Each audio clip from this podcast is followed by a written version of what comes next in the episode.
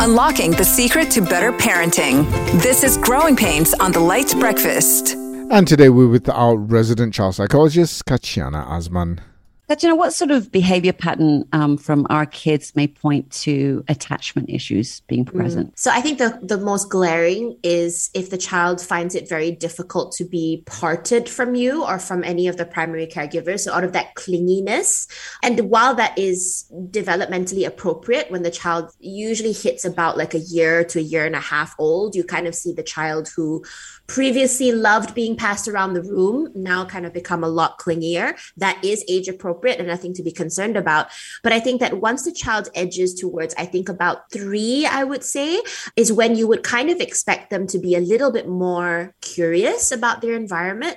Um, and usually the age where maybe kids will start play school and things like that. And so if you're having a child who's consistently struggling with being parted from you in the very basic form, just when you drop them off at school or if they're staying with someone else for a little little bit and you have to run an errand. Um, but in extreme form, I have some parents who say that the child gets inconsolable when mom goes to the bathroom, right? So just out of sight. Um, that's a really big um, red flag or a first indicator that the child might have attachment issues. Um, on the flip side, right? So that's kind of what we we often associate with sort of attachment anxiety. There are also cases where a child, due to attachment issues, is very, very um, what's the word I'm going for? Oblivious is not the right word, but just very just doesn't care um, about the parent's presence, right? So in child development, ambivalent. Ambivalent. Thank you. That was the word. Yes. So you know that is also a red flag with the child just couldn't care less really if you walk in and out of the room or doesn't even recognize your presence. You could leave them somewhere unattended for hours on end and they don't come looking for you. This is also could be something that could be perceived as, as an attachment issue. So one of the two are the things I tell parents to look for. And, you know, of those, I mean, is there a base root of what those two extremes of the issue are about? Mm-hmm.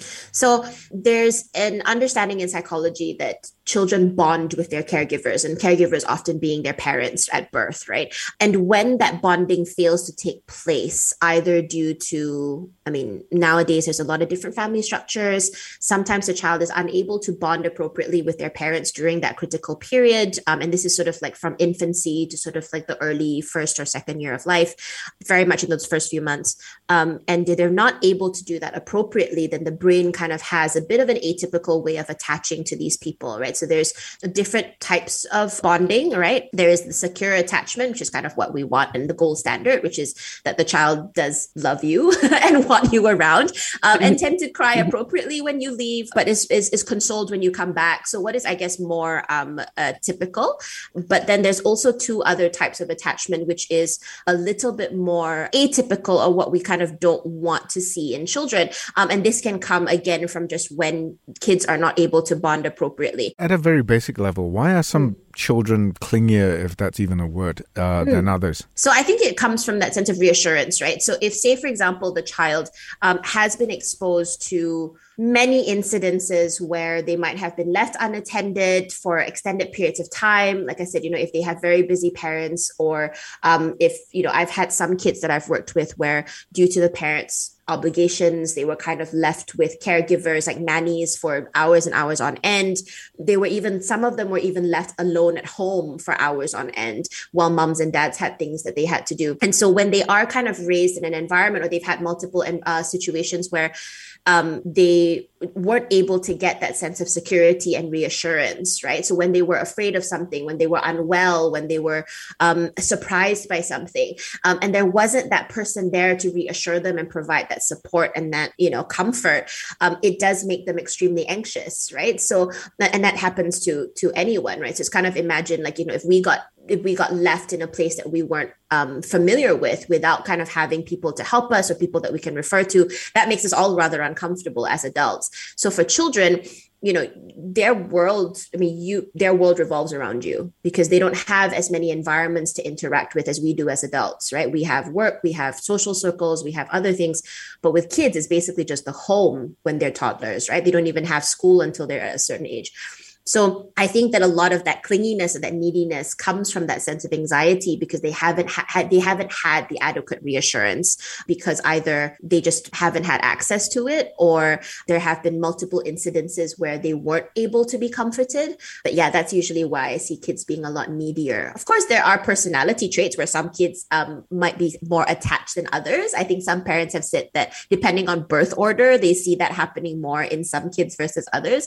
But I think primarily it comes from that sense of reassurance. Now, I know that I did this part all wrong. Um, so maybe you can tell us, you okay. know, what's the proper way to help our kids adjust to periods of temporary separation with our children, be it bedtimes, which was mm. my big issue, mm-hmm. or going to kindy, whatever mm-hmm. the situation may be.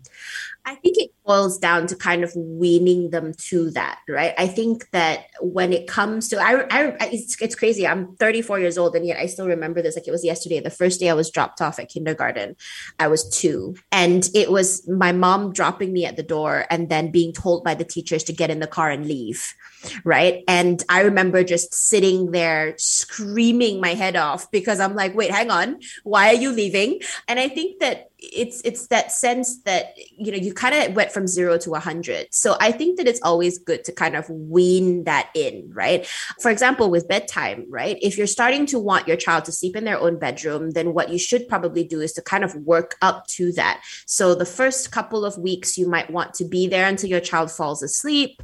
Then this once they get really comfortable with that, then you kind of change that up by having you know being there up until a certain point of time, and then maybe stepping off the bed and sitting on the floor or sitting on a chair or something that's away from their bed. So they know that you're in the room but you're not physically beside them.